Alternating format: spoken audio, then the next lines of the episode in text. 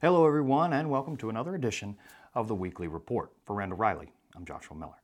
Now, if you like our report, don't forget to like, share, and subscribe so you never miss the weekly report or any of our other great driver recruiting content. Great content like the new Digging Deeper covering TikTok that I've been telling you about for the past couple weeks. That episode is now available on our Randall Reilly site and on our YouTube channel. If you haven't seen that yet, check it out. I'll leave some links for you below, and I'll probably have something around here too. Now, enough about that. Let's get to why you're here. Let's get to this week's report. This week in job board searches and clicks. Searches were down all the way around, and clicks were all up. First, searches.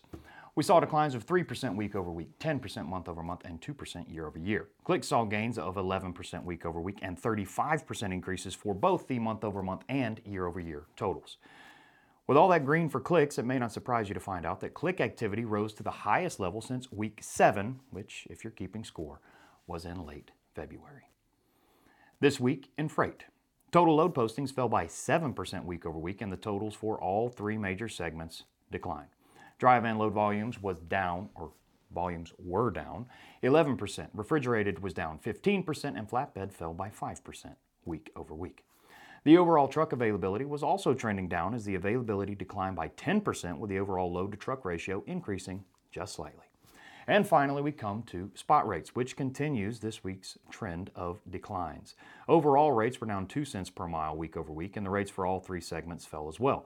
Dry van was down 3 cents, refrigerated down 11 cents, and flatbed rates dropped by 1 half cent per mile week over week. Before moving on, remember that the CVSA Road Check event is this week. In fact, it started yesterday and will run through tomorrow.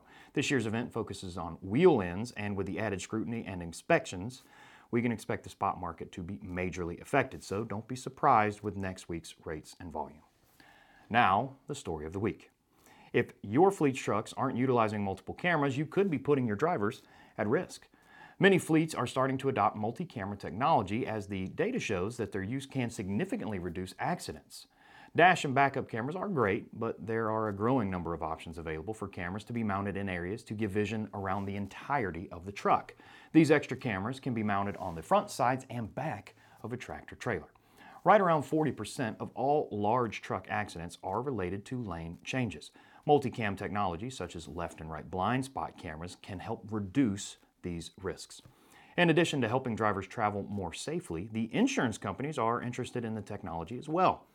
These companies cite the aforementioned accident reduction and the ability to reconstruct exactly what happened during an accident as major advantages with the technology.